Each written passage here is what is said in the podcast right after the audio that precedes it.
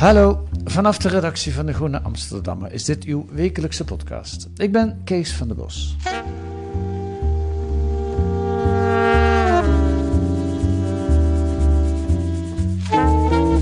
Hoe kan het dat de GGD'en van Nederland pas vorige week starten met grootschalig bron- en contactonderzoek? Ze wisten maanden geleden al dat het moest gebeuren. En andere landen in Europa zijn er al veel langer mee bezig. Kunnen de GGD'en die bergwerk wel aan? Ofwel heeft Nederland een goede landelijke structuur om epidemieën te bestrijden? Ik kan nu vast verklappen, die hebben we niet. Hoe erg het is en waarom we die niet hebben, dat onderzoeken Koen van der Ven, Carlijn Kuipers en Emiel Woutersen deze week in De Groene. En Carlijn en Emiel zijn vandaag te gast in de podcast. Welkom allebei. Dankjewel. Dankjewel. Ehm, vaste krachten zijn jullie, tenminste eh, van eh, eh, Investico, allebei hè?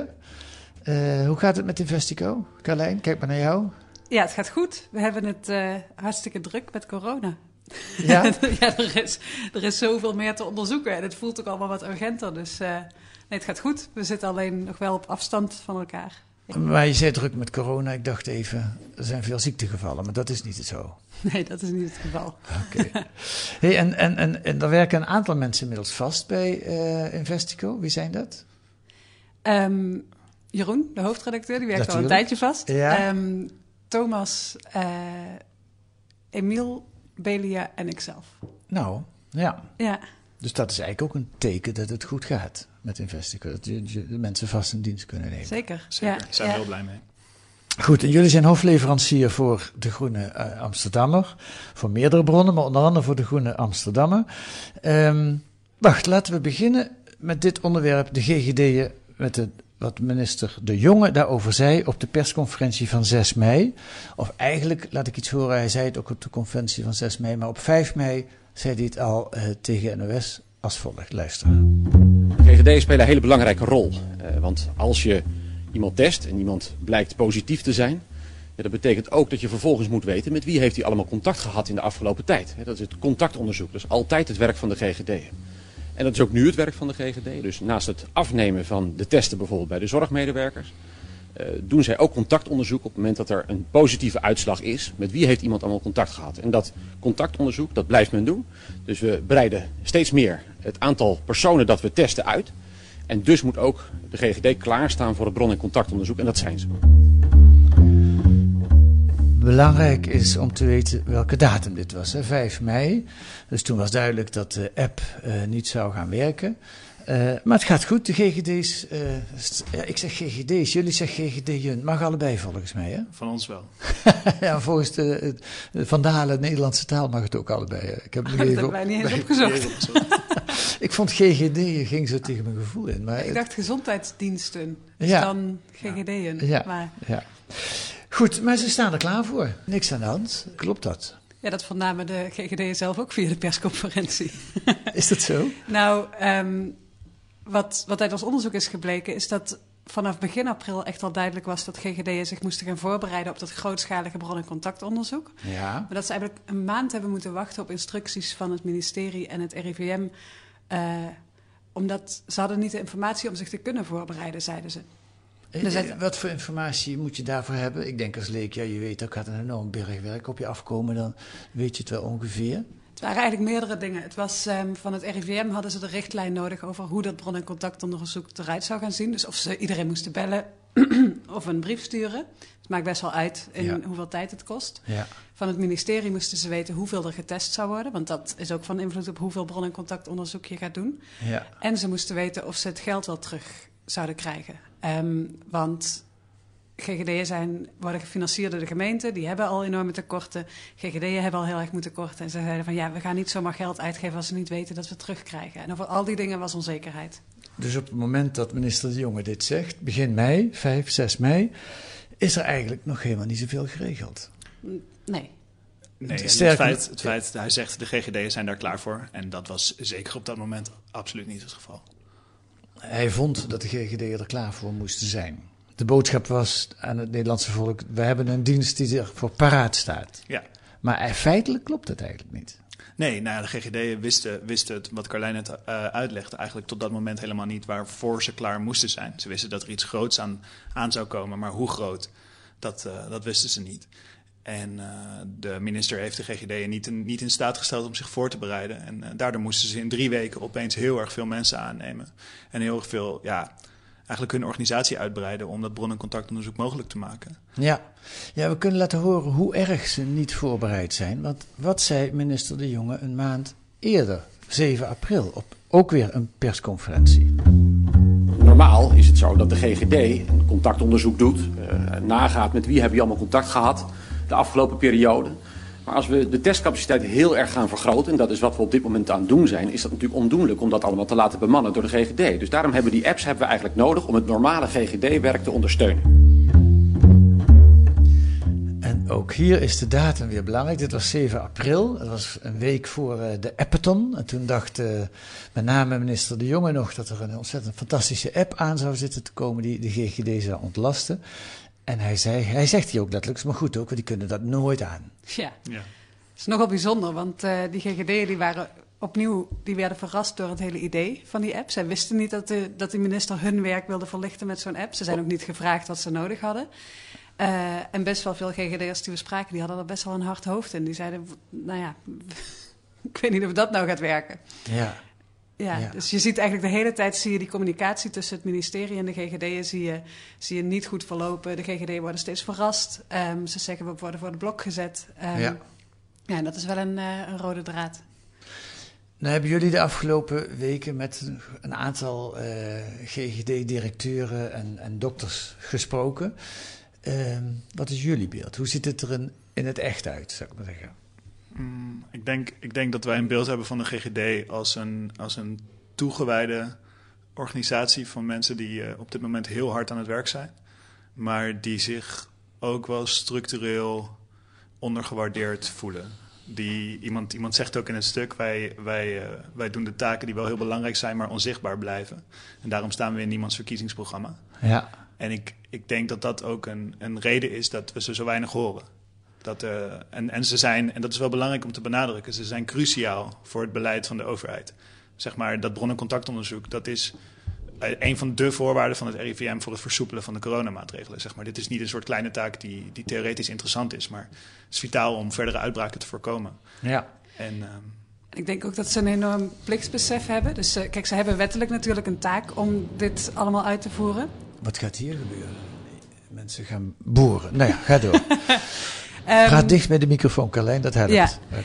Nou, ik heb dus de indruk dat de GGD ook een enorm plichtsbesef hebben. En ze hebben wettelijk natuurlijk zo'n taak om dit uit te voeren. Maar ze denken ook van, ja, we moeten het wel doen. Wie gaat het anders doen? Ja. Um, en dat speelt misschien wel mee in dat ze ook niet zo snel aan de bel zullen trekken van... hé, hey, nu lukt het niet meer. Dit nee. gaat niet meer. Nee, want jullie stuk heet ook... of nou, ik versta dat in, in het stuk de ja-knikkers van de jongen. Nou, daar zullen ze niet blij mee zijn als ze zo genoemd worden. Uh, of wel?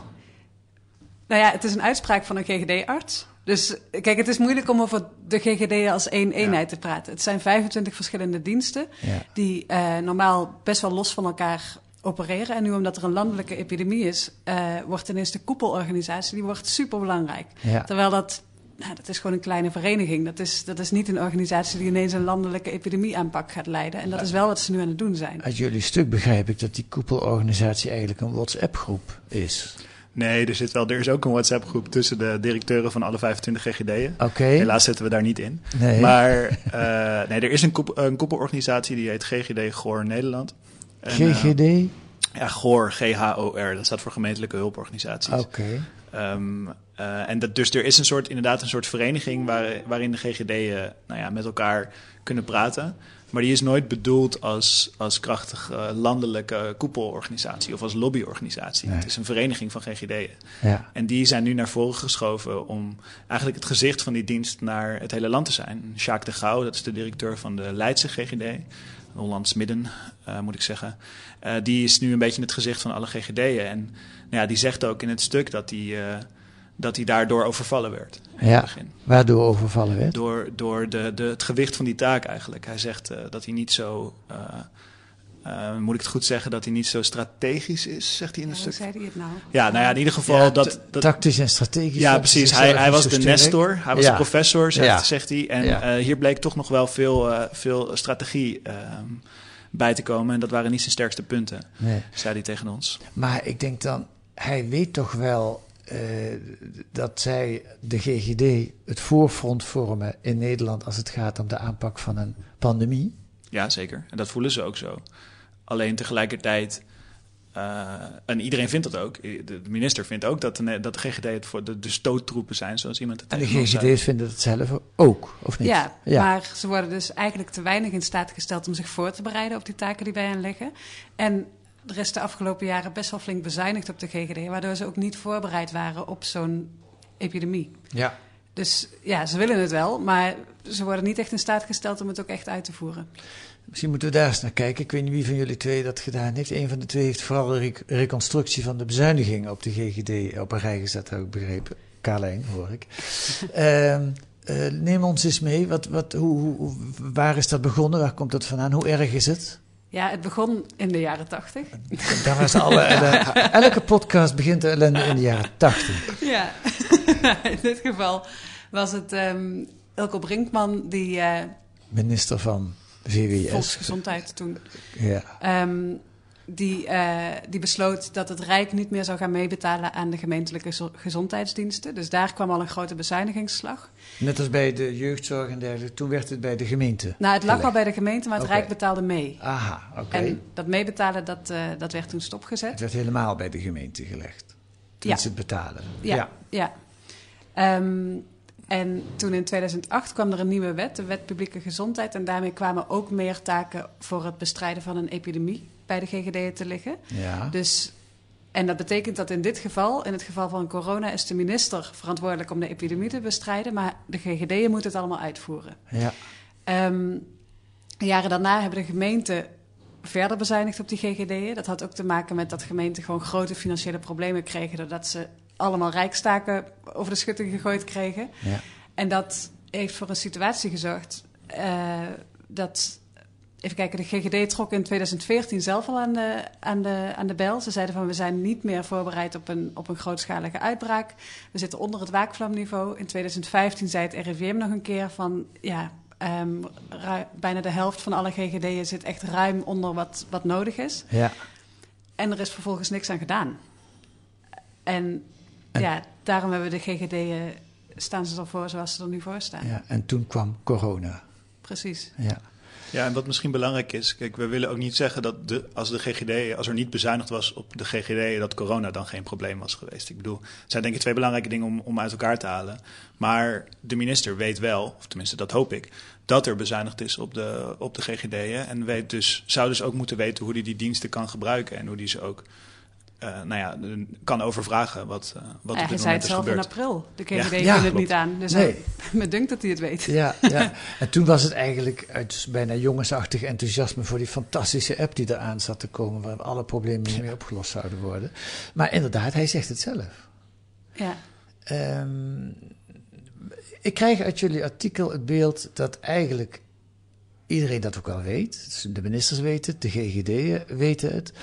Maar het mag niet gezegd worden, want we moeten wel een beetje rustig blijven met z'n allen. Maar we mogen geen paniek zaaien. Klopt dat beeld? ja, we hebben ons, ik heb me persoonlijk best wel afgevraagd waarom die GGD niet zeggen van geef ons een heel buts mensen erbij dan, eh, en help ons om het allemaal te regelen. Ja, Maar dat gebeurt niet. En ik, misschien ook omdat ze, omdat ze geen onrust willen zaaien of zo. Of omdat ze denken van we moeten dat toch als overheden samen oplossen. Er was ook een wethouder die ons zei van ja, wie gaat het anders doen? ja, Ehm, maar ik denk ook, kijk, het is heel bewonderenswaardig dat ze, dat ze met kunst en vliegwerk het allemaal weten te regelen. Maar ze moeten nog maanden door.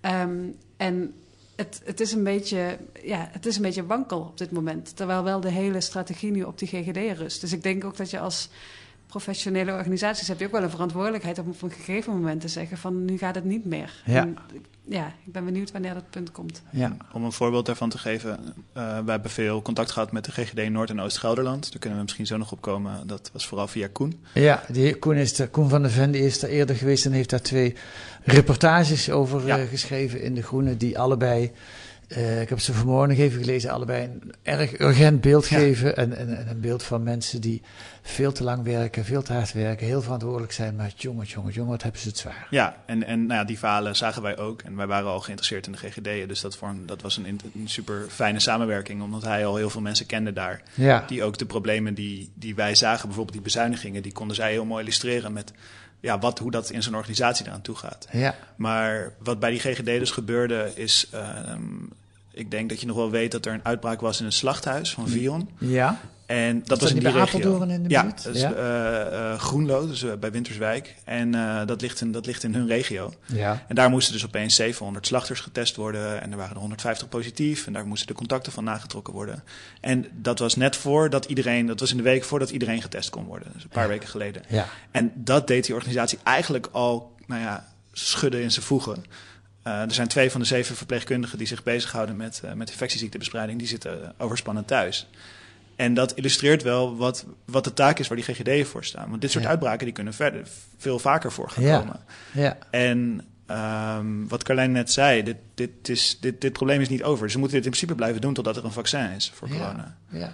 Ja. En, um, en die twee mensen die overspannen zijn, eh, hangt dat echt samen met de coronacrisis of kun je dat niet zo duidelijk zeggen? Ja, volgens de, volgens de arts die ons dit vertelde wel. Die zei dat ze overspannen waren. We hebben die mensen niet zelf gesproken, nee. moet ik erbij zeggen. Nee, nee. Um, ja, maar je zegt het al, dit moet nog misschien wel jaren.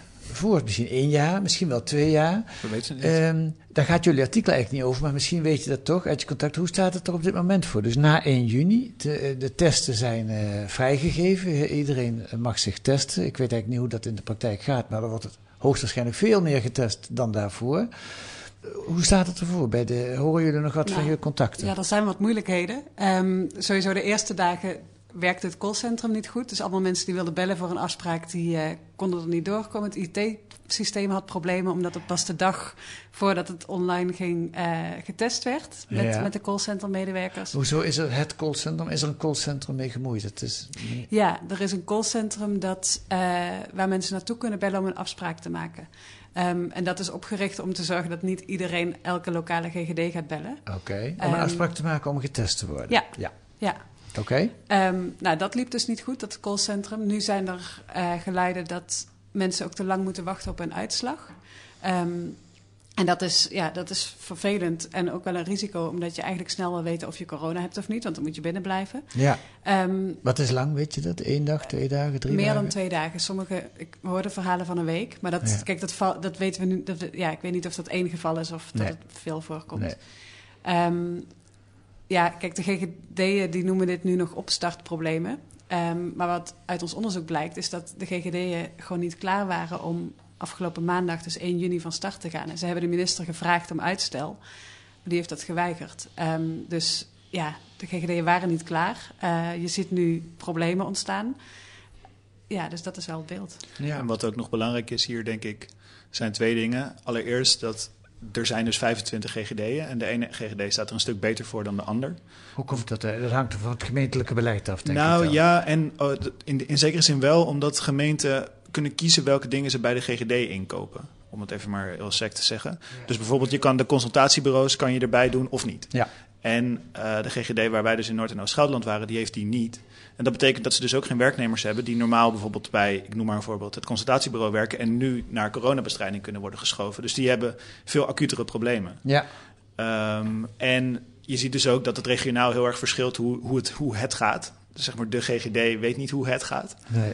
En wat ook nog belangrijk is, is dat het aantal besmettingen wat we nu hebben nog relatief laag is. Ja. Uh, het zit echt aan de onderkant van het spectrum wat de GGD inschat, ongeveer 2%. Als dat hoger wordt, dan worden de problemen ook, uh, ook een stuk acuter. Um, en wat interessant is hier, denk ik, is dat de GGD landelijk, dus die koepelorganisatie, die blijft uh, volgens nog mooi weerspelen. Um, en zeggen steeds dat het eigenlijk allemaal wel goed gaat. En terwijl ze eigenlijk tegen ons hele best wel schokkende dingen zeggen. Ook die Jacques de Gauw, dus dit landelijk gezicht, die zegt van ja, we krijgen niet de informatie om ons voor te bereiden. Nou, dan zeg je nogal wat als je zo'n cruciale positie in, in de coronabestrijding hebt. Ja. En ja, waarom dat is, dat, dat is voor ons ook een beetje gissen. Ja. Hebben jullie het niet op de man af gevraagd van waarom, waarom horen we daar niet meer over? Jullie kritiek snijdt hout. Waarom kwam, kom je niet naar buiten? ja, ik zat daar. We hebben het gevraagd. Ik zit even te denken wat hij erop zei. Ja, hij zei, we, we overleggen veel. Dus we, we spelen niet zoveel via de media. We doen het gewoon binnen kamers en Ja. in goed overleg. Ja, Ehm, het is een groot verschil met, met hoe bijvoorbeeld de IC-artsen zich hebben opgesteld. Die zaten elke avond aan, aan praattafels op, eh, op nationale televisie. Die hebben echt gezegd, tot dit kunnen we doen en dan niet meer. Ja. En de GGD kiezen een andere strategie. ja. Eh, die zeggen, we, we lossen het binnenkamers op. Dat is heel interessant, dat verschil. Ja. Hoe eh, zijn dat andere type persoonlijkheden? Ja, nu wordt het een beetje Dat weet je ook niet. eh, psychologie van de koude grond. Ja. Maar het is, het is wel een. eh, er leeft, wat ik van die GGD meekrijg, wel een, een, een, een, een hele grote loyaliteit en een heel groot eh, belang voor het publieke, de publieke gezondheid. Hm. Ik ken zelf geen IC-artsen, dus ik kan niets veel zeggen over de persoonlijkheid van een IC-arts. Maar ik kan me voorstellen dat, het een, dat, dat, een, dat dat een ander type mensen aantrekt in die Ja. zin. Maar of dat, ja, het speelt misschien mee. Maar ik weet niet hoe, hoe belangrijk dat is. Het verschil is natuurlijk ook zo, als IC's over, overstromen, dan gaan er mensen dood die niet daar neergelegd kunnen worden. Als GGD's overstromen, dan worden mensen overspannen en dan worden zomaar bronnen contact. Nou ja, als het bron- en contactonderzoek niet goed werkt, als, als de GGD'en het niet voor elkaar krijgen om besmettingen op te sporen, dan, dan verspreidt dat virus zich sneller. Dus in die Ja. zin heeft het, het heeft wel echt, echt ook echte effecten. Niet alleen op de medewerkers van de GGD'en, maar die zijn iets minder direct zichtbaar. Iets minder acuut dan Ja. dat je op, niet op de IC terecht kunt. Ja. Oké, tot slot. Dit soort onderzoek, jullie hebben allebei ervaring met veel meer onderzoeken doen. Ehm, was dit relatief gemakkelijk? Is dit een wereld waar je makkelijk binnen bent gekomen als onderzoeksjournalist? Ja, het hielp heel erg dat Koen van der Ven al twee artikelen had geschreven over de GGD'en. Ze kenden de Groene Amsterdammer, bedoel je? Nou, en ze hadden ook wel vertrouwen dat we een, eh, een eerlijk verhaal zouden neerzetten. Ja. Ehm, Koen had gewoon twee goede artikelen geschreven en de GGD'en waren blij met dat verhaal. Ja. met die verhalen. Dus dat hielp heel erg. Ehm, en ja, uiteindelijk hebben we gewoon veel mensen gesproken en dat werkte relatief goed. Wat we nu wel merken is dat de, de deuren gaan nu dicht. Ja, Eh, nou dat bij jullie dus nog niet. Als jullie belden in de regel de afspraken die je wilde maken, kon je ook wel allemaal maken? Ja, met wat aandringen soms, maar, maar niet, niet, min, niet moeilijker dan in andere onderzoeken die ik, eh, die ik heb gedaan, denk ik. Het was niet echt super geheime informatie die je boven tafel wilde. Nee, en het scheelt daar ook door dat je dus 25 GGD'en hebt. Dus als je Ja. ze allemaal probeert, dan, Ja. hoeven de, dan, dan dat maakt het wat makkelijker Ja. in die zin. Maar nu lijken de, de rijen zich te sluiten. Ik hoorde van jullie dat eigenlijk zou vanavond één vandaag bijvoorbeeld eh, in de uitzending daar aandacht aan besteden, naar aanleiding van jullie onderzoek. Eh, en nou, vertel maar, wat is er gebeurd? nou, ze hadden afspraken staan met drie GGD'ers en die zijn allemaal op het laatste moment binnen een half uur tijd, hebben ze alle drie gezegd dat ze toch geen interview konden geven omdat ze geen tijd hadden. Ehm, we begrijpen ook dat GGD-directeuren nu de opdracht krijgen dat ze niet meer direct met ons mogen praten. Dus dat Ja. alles moet worden afgestemd via de koepelorganisatie. Ja. Ja, ik weet niet wat erachter zit, maar eh, zoals wij te werk gingen, gewoon GGD-directeuren bellen, dat, dat lukt nu even niet. Nee. Eh, wat denken jullie zelf? Zouden ze stiekem toch niet heel blij zijn met de GGD's, bij, met jullie stuk? Nou ja, ik, ik, ik hoop het natuurlijk. Eh, ik hoop dat, zij, dat zij voelen dat we, dat we een eerlijk verhaal van de, eh, of een eerlijk beeld van de situatie hebben gegeven. Want dat, dat denk ik wel. En ik was ook wel een beetje verwonderd door de, door de, de houding van de GGD nu. Omdat ik denk dat wij een geluid laten horen dat ze al eerder hadden moeten laten horen. En waar ze misschien best wel blij mee kunnen zijn. Wat ze, Ja. ze kunnen toch met het stuk in de hand naar de minister, bij wijze van spreken. En zeggen, kijk, ja, het- hier staat het nog een keer goed eh, overzichtelijk weergegeven. Ja. En dus ik, ik, ik hoop het. We gaan eh, aan het eind van de week wel eens, eh, maar eens kijken hoe het, hoe het geland is in de, in de kringen die we hebben gesproken. Je hebt dan nog geen duidelijke signalen gekregen. En de allerlaatste vraag is: zijn jullie nu zelf gerust op de aanpak van de pandemie in Nederland? Gewetensvraag. nee, eigenlijk niet. Eh, nee, ik ben best wel geschrokken. Eh, en, en heel veel hangt af van hoe, hoe, hoe het nu gaat met het virus. Zeg maar, eh, misschien hebben we nog heel veel tijd waarin de het aantal besmettingen laag blijven. En, en, en, en loopt het allemaal los. ja. Maar, en ik ben, ik ben geen pessimistisch persoon, maar ik, eh, nou ja, als ik nu ik zie, heb gezien hoe dit, hoe dit eraan toe gaat, maak ik me best wel zorgen of als het aantal besmettingen toeneemt, ja, dat zou zomaar kunnen betekenen als dat bron- en contactonderzoek niet functioneert, dan moet de economie gewoon weer op slot. En dat is wel echt een probleem. ja. Nou, en waar ik me ook zorgen om maak is dat het, het gaat nog heel lang zo voortduren waarschijnlijk. Dit, dit is een taak die niet volgende maand voorbij is. Nee. En wat ik wel schokkend vond eigenlijk was dat de GGD hebben met hangen en wurgen geprobeerd om die deadline van 1 juni te halen van vorige week. Ja. Het was er twee dagen later in de Kamer Ja. alweer beloftes van de minister van de GGD moet het sneller gaan doen. Ze moeten meer mensen gaan bellen, ze moeten meer mensen gaan testen. Dus eh, toen kwamen er weer nieuwe taken bij. En ja, er zit een grens aan wat, wat die GGD'en aankunnen. Het lijkt me ook, ook gewoon best wel zwaar als je net die deadline hebt gehaald en twee dagen later moet je weer iets nieuws. Wat ook best wel weer een grote taak is. Misschien tot slot, als, als aanvulling hier nog op, dat ze gaan de schuld krijgen als het misgaat, denk ik. En dat, dat, dat besef zagen we ook al wel een beetje bij de GGD'ers die we spraken. Dat het is, het is een hele makkelijke organisatie om schuld te geven. Juist doordat het zo decentraal en, en onzichtbaar is. Ja. En da- dat zou ik heel onterecht vinden. Een hele moeilijke situatie die eh, nog net voor de deuren op slot ging door jullie onderzocht is en eh, beschreven is in de Groene van deze week. Emiel Woutersen en Carlijn Kuipers, dankjewel voor de toelichting. Dankjewel.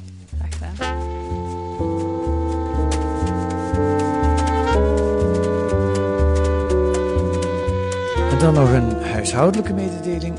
Deze week verschijnt er nog een podcast in uw podcast-app van de Groene Amsterdammer. En die gaat over het Holland Festival. Stefan Sanders maakt een serie van vijf podcasts waarop u zich apart kunt abonneren. Maar de eerste aflevering plaatsen we bij deze podcast. En deze week ook in De Groene eh, veel aandacht voor de wereldwijde opstand tegen het racisme. Naar aanleiding van de dood van George Floyd. In een reportage uit Washington loopt Caspar Thomas mee met Aaron Covington, een 27-jarige IT'er en nu een van de jonge leiders van de protestbeweging. En Warda El Kadouri maakte een profiel van de Caribisch-Amerikaanse dichter en essayist Audre Lorde. Ze streed tegen racisme, seksisme en homofobie en gaf woorden aan wat onzichtbaar was voor anderen. Verplichte literatuur voor wie de woede na de dood van George Floyd wil begrijpen. Allemaal te lezen in De Groene met een abonnement of een proefabonnement. Ga dan naar groene.nl, dan leest u hoe u drie maanden De Groene kunt krijgen. Oh, groene.nl. Dan kunt u reageren op wat u allemaal hoort in deze podcast met een mail op podcast.groene.nl. Podcast.groene.nl. U kunt ons ook sterren geven in de podcast-app, een korte recensie of zelfs kritiek. Zijn we allemaal blij mee. Volgende week zijn we er weer met analyses en achtergronden bij het nieuws in deze podcast van de Groene Amsterdammer. Die deze week werd gemaakt door Daan Stoop en Kees van der Bos. En de muziek is A Tune for N van Paul van Kemenade.